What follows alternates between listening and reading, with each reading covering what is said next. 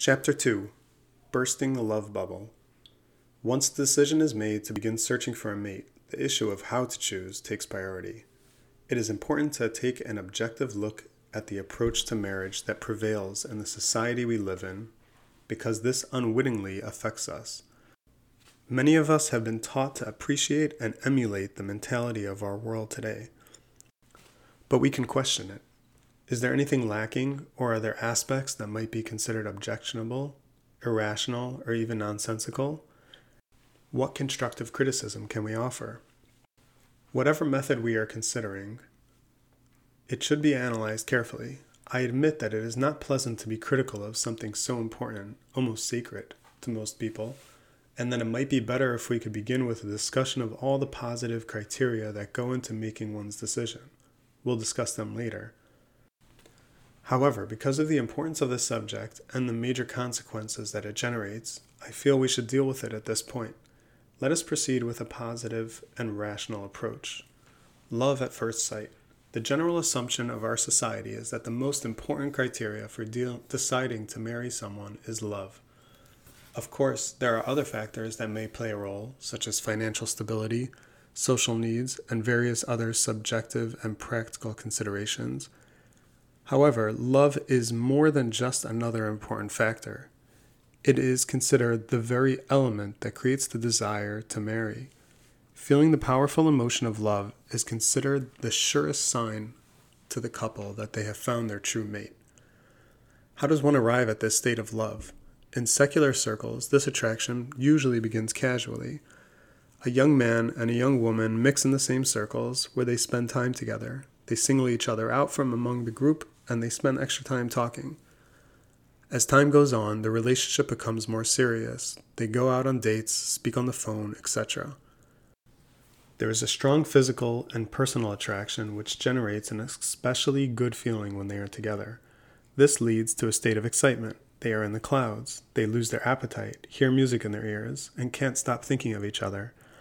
When they reach this very exquisite state of falling in love, they know that they have formed their true, found their true mate, and they may become engaged, with marriage soon to follow. Although this process usually takes time, it can also happen in a sped up version called love at first sight or going head over heels. The heart as a barometer. Of course, in the yeshiva world, people don't move in mixed circles, and there is no casual dating. However, the premise is the same, and it is subscribed to by many serious religious people.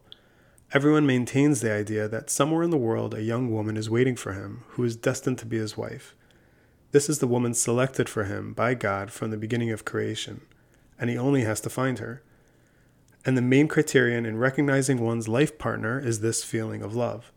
The one barometer of success in this feeling in one's heart even if one meets a lovely girl with many fine qualities, he is sure that she is not for him if his heart does not arrive at this state. Before we get to the truth of the issue, I would like to share with you a story I heard from my Rebbe, one of the great leaders, Moreinu Rabbeinu Rav Avigdor Miller, who created a most beautiful Torah community and whose books and tapes are a great inspiration to many. In a lecture on this subject, which he gave to some very serious yeshiva students, he tried to communicate to them what the Torah outlook has to say.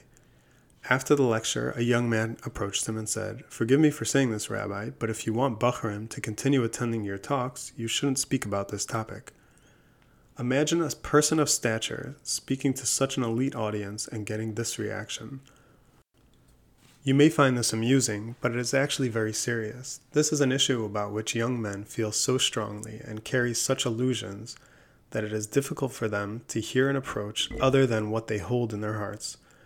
Rabbi Miller was treading upon sacred ground.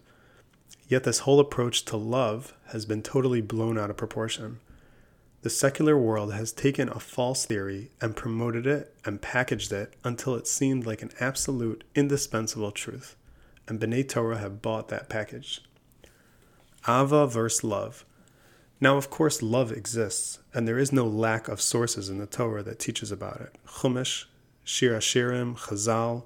Clearly, I'm not de- denying that people fall in love and that strong emotional attachments are needed between two people contemplating spending their lives together. The difference is that we understand that love is very serious and a beautiful thing that develops after one has married. Hashem created love between husband and wife, and it is surely something wonderful. However, there is no correlation between the Ava and the secular version of love. So, one of the first things you must know when going out on Shidduchim is that you must reevaluate the secular concept of love before using it in choosing a life partner. In discussing the secular love scenario and its shallowness, I will share some insight from both the Torah and from secular sources, mostly articles that I've collected over the years. However, I ask you to forgive me if you find these articles upsetting, as if your world has just come apart, God forbid or that your hopes and aspirations have been devastated. We are attempting here to perform radical surgery to cut out this false idea of love that can block our way to achieving the true ideal. In Michtav Melio, Rev Dessler discusses the episode of Yitzchak Avinu's Shidduch with Rivka. We know that Avram Avinu sent his servant Elazar back to his homeland to find the Shidduch for Yitzchak and Elazar carried out this mission, basing his choices exclusively on the many fine qualities he saw in Rivka. Dessler points out that the main criteria in recognizing a soulmate was one's own feeling of love, then no one would be capable of choosing a mate for anyone else. No matter how well intentioned the person might be or how smart, he still cannot select a mate for you. Quite simply, not because he doesn't understand what you're looking for, but because he cannot have feelings on your behalf. Even if this person were exceptionally clever, the world's greatest psychologist, Kabbalist, palm reader, and psychic all rolled into one, he can never achieve feelings on behalf of someone else. Furthermore, no matter how well you can read, he can read you, it's impossible to, for him to choose a mate for you, because choosing a mate has nothing to do with soul matching and character traits. The heart has to be on fire, and you have to be floating around on cloud nine. No emissary can determine these feelings, even if he were, would be able to match you correctly according to your personality, who can guarantee that your heart will be on fire?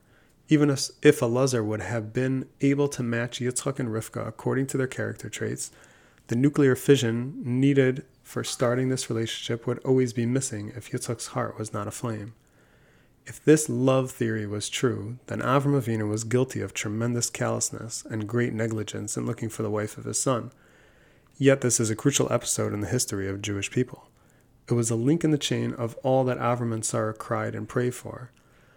At least they should have invested a minimal effort in finding a suitable mate for Yitzchak, and yet we find that Hashem recorded in the Torah for all eternity the manner in which Yitzchak found the Shidduch. Did Avram Avinu break all the laws of Shidduchim? Or is the Torah teaching us a lesson about what is needed to create a Shidduch and what marriage is meant to be? Surely, if Avram Avinu sends his loyal servant and closest disciple to look for a mate for Yitzchak, we can learn that love does not need to be the criterion for finding a mate. The Torah is teaching us that the whole theory is false. While we see that Yaakov Avinu did go looking for a wife himself, this is not a contradiction. We are not saying that a person shouldn't find his own, his own mate.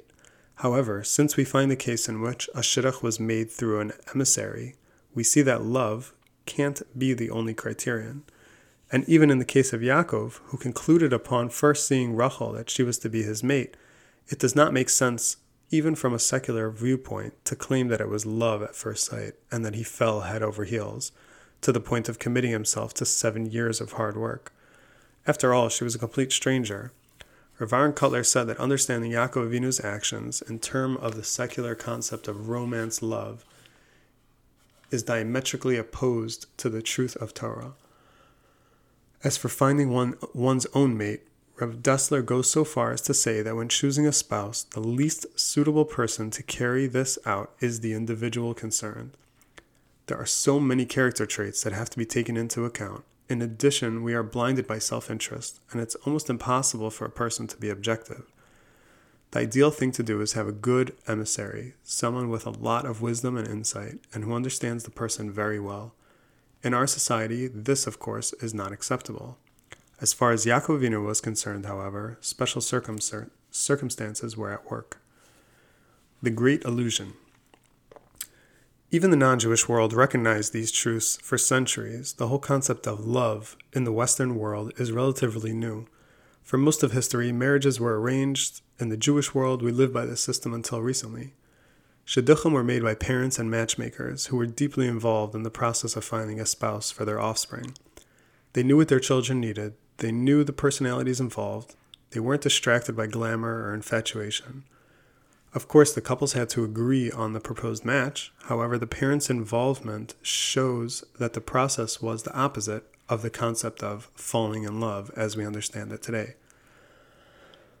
Therefore, even though the general practice today is to leave the decisions up to the couples, they should be made aware that they are probably the worst candidates for the job, and they should try to get as much guidance as possible.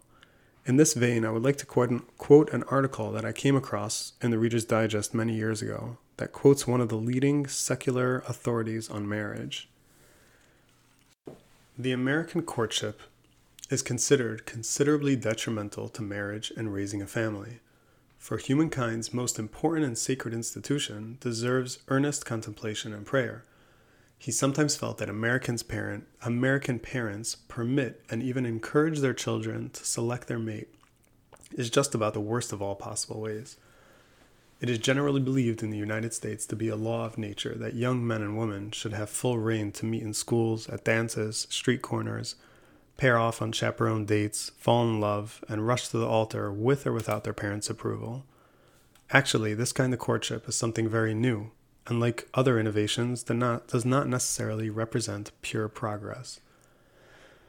The, Amer- the arranged marriage planned by parents was one of the first customs adopted by those whose standard of living began to rise in the world. By the 1890s, it is estimated that 9 out of 10 European marriages were based on practical considerations.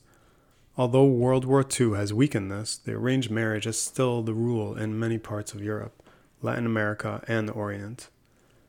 To Americans, the arranged marriage has a bad name. We weep for all the poor, girl, poor girls forced into marriage against their will. Yet, Dr. David Mace, executive director of the American Association of Marriage Counselors, notes in the Book of Marriage, East and West, that many of these victims of the arranged marriage have not seemed to mind it at all. Indeed, young women from the Far East observing Western culture customs for the first time often feel sorry for American girls. The idea of being forced to go out alone into the open market and to preen and flirt in the hope of attracting a husband strikes them as undignified and demeaning. The daughter of a traditional Chinese family knew that finding a husband was her parents' sacred duty, and she grew up confident that it would be wisely and capably fulfilled. The fact is that the Orient literature may very well contain more accounts of happy marriage and discussions of tender sentiments between husband and wife than Western literature. Perhaps the East has been correct, and Dr. Bazar has always felt in thinking that finding the right mate is too difficult and important a job to trust to the young.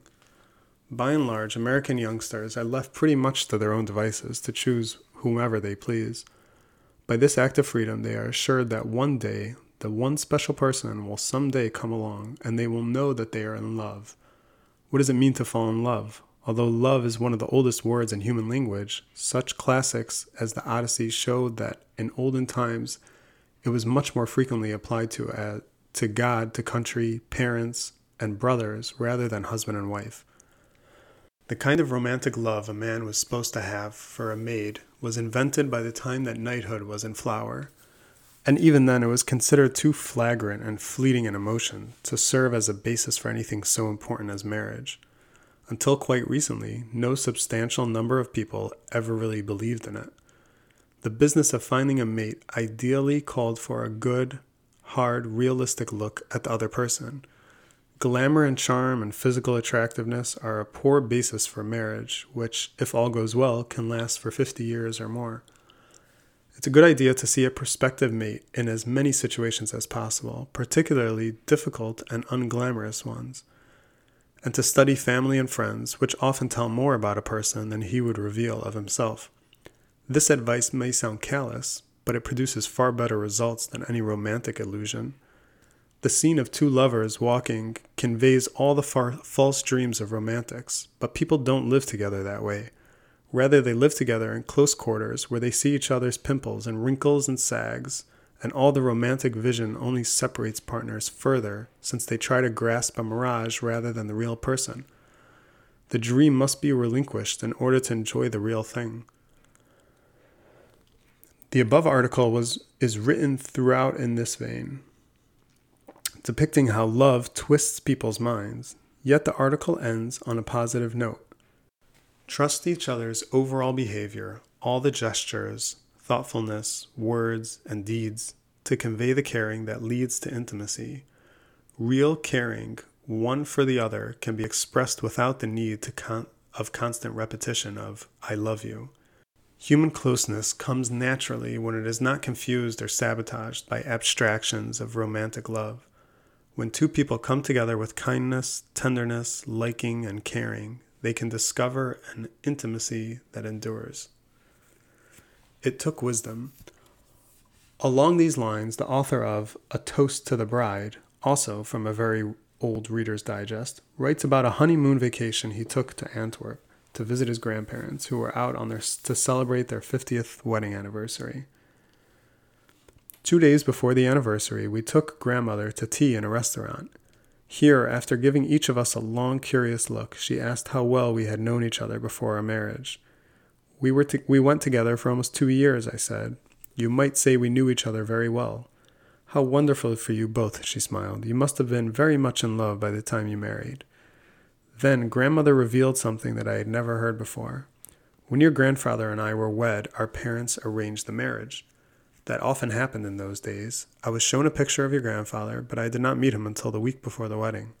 You might say that each of us married a stranger. Even so, grandmother added after a pause, there would not have been anything painful about it if your grandfather had not been in love with someone else. Grandmother gazed at her teacup, and I suddenly understood that things had been buried in her heart for a long time. Maybe the impending anniversary was bringing them back, and she had to speak of them to someone she could take into her confidence. He wanted very much to marry the other girl, she went on, but his father was not flexible, and since grandfather was a dutiful son, he finally yielded.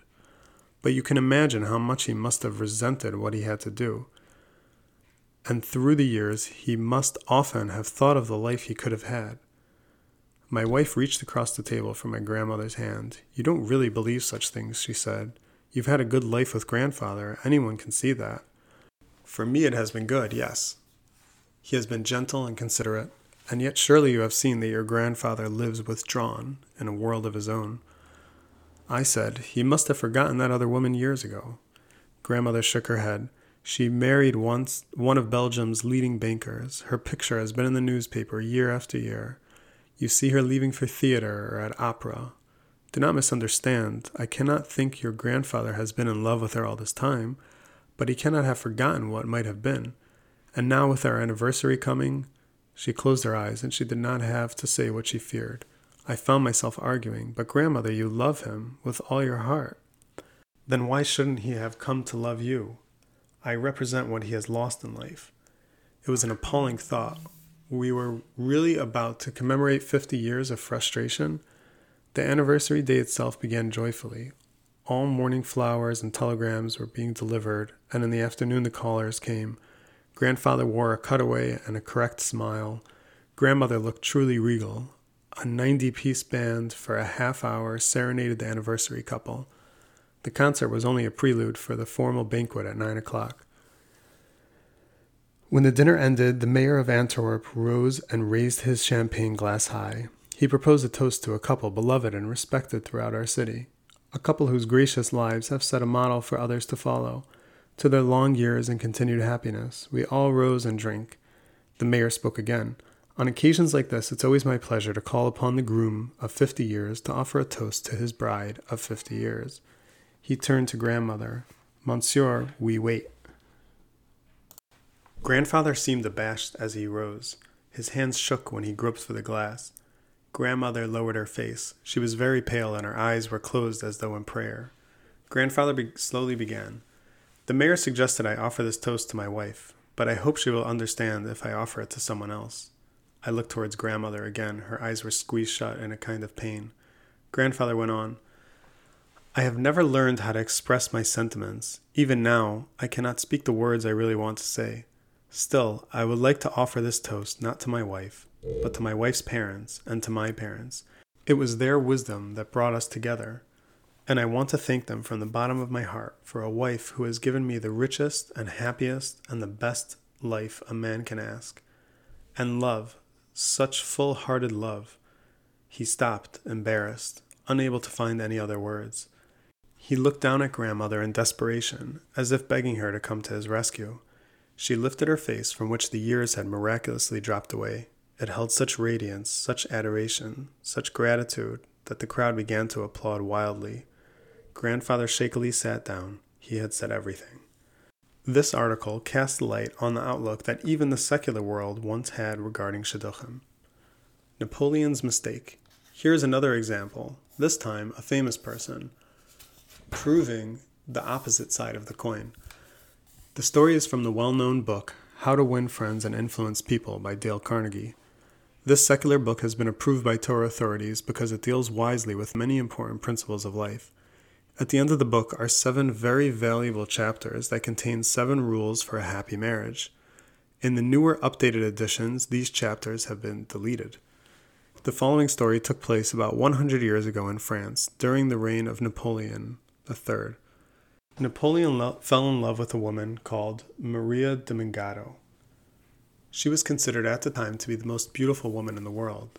This was at a time when everyone wed through arranged marriages, especially kings who married into other royal families for political reasons. However, in this case, Napoleon married for love. His advisers pointed out that she was only the daughter of an insignificant Spanish court. Napoleon retorted, What of it?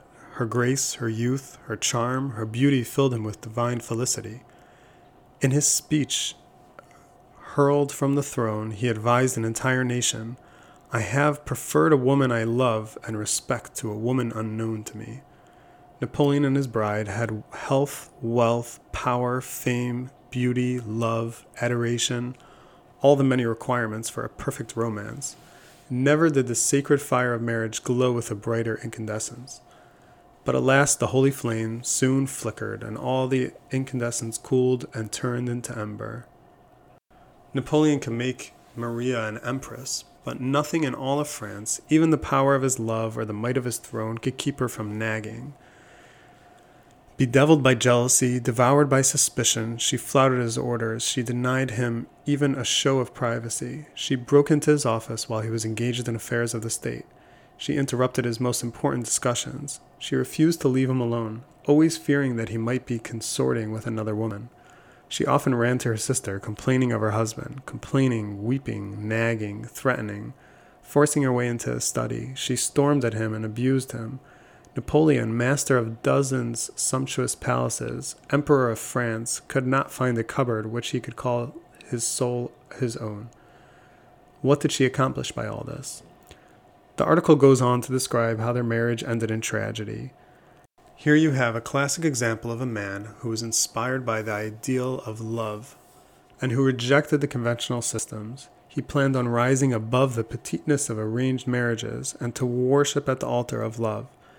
He was going to find his true mate through his heart, yet we see the whole affair ended in disaster. The falling in love invention. In American society, people often claim that falling in love is the natural way of finding a shidduch, but having other people act for you is unnatural.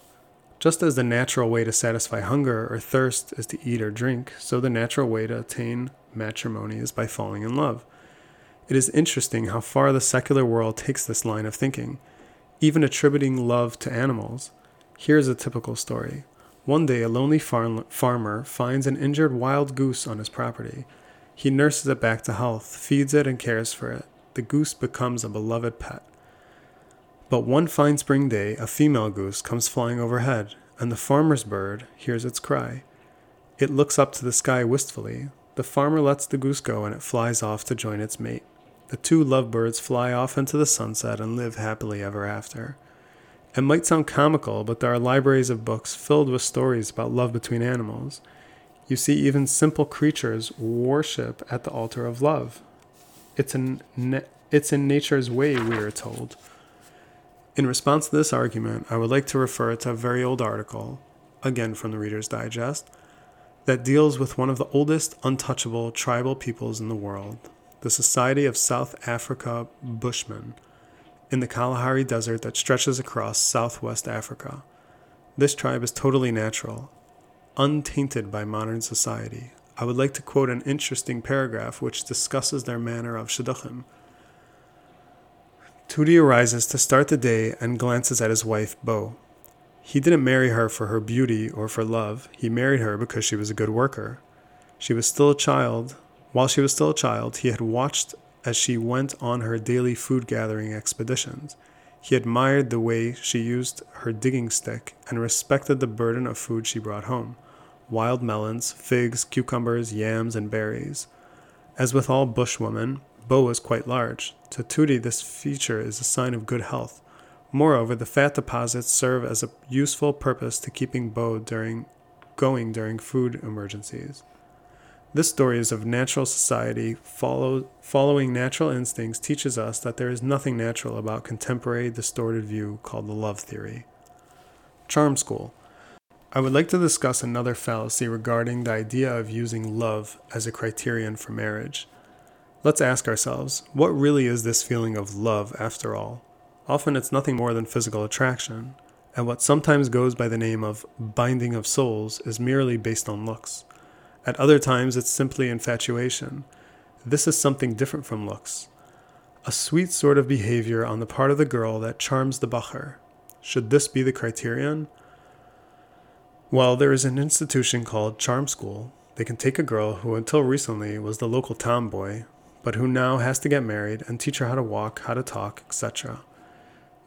With the result that the young man who goes out with her may very well become infatuated but this charm isn't genuine. She threw away her baseball hat and learned how to act this way in school.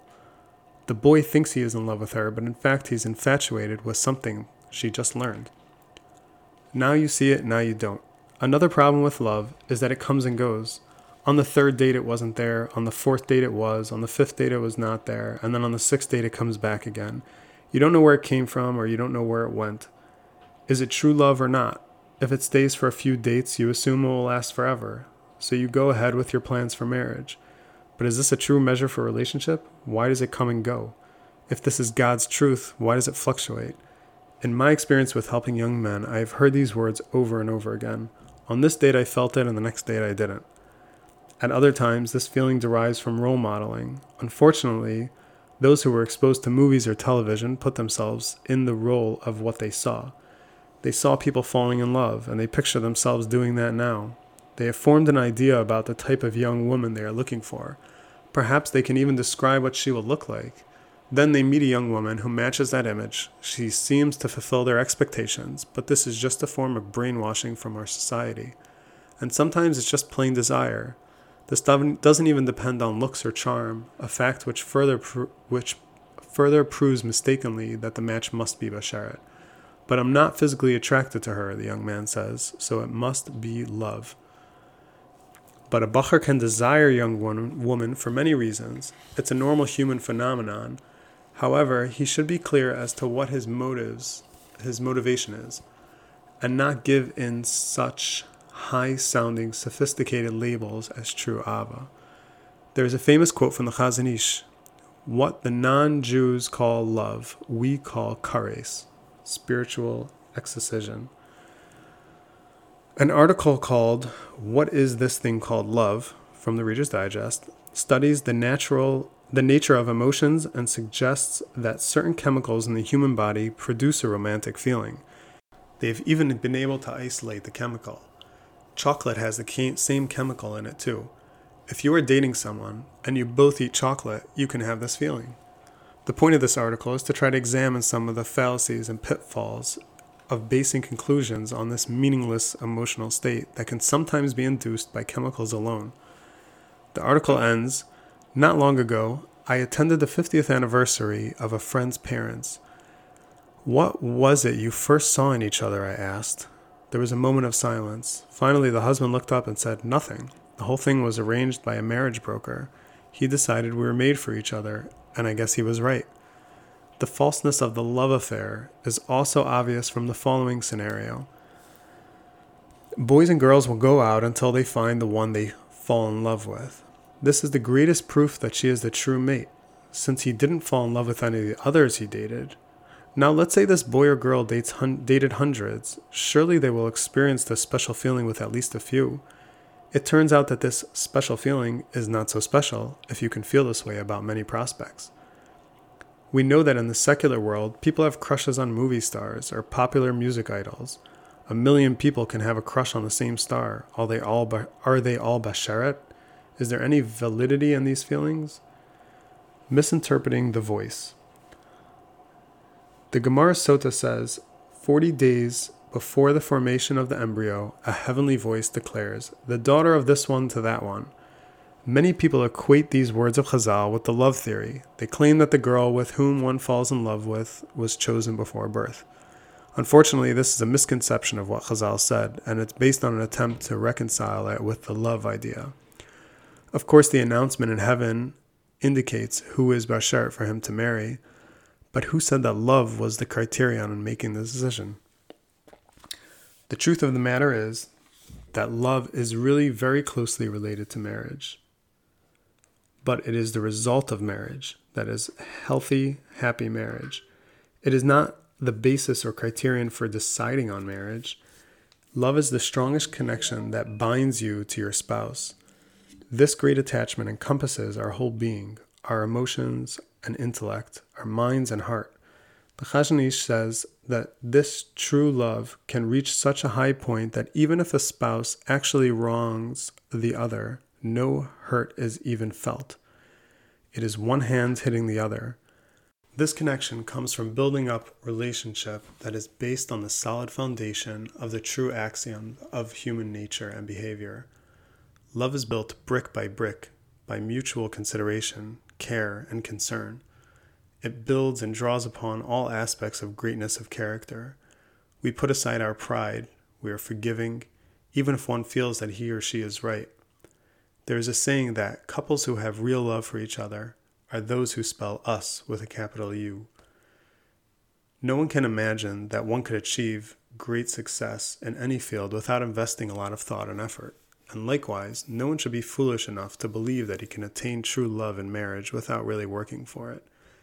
A wise man once compared the achievement of true love to lighting a good log fire.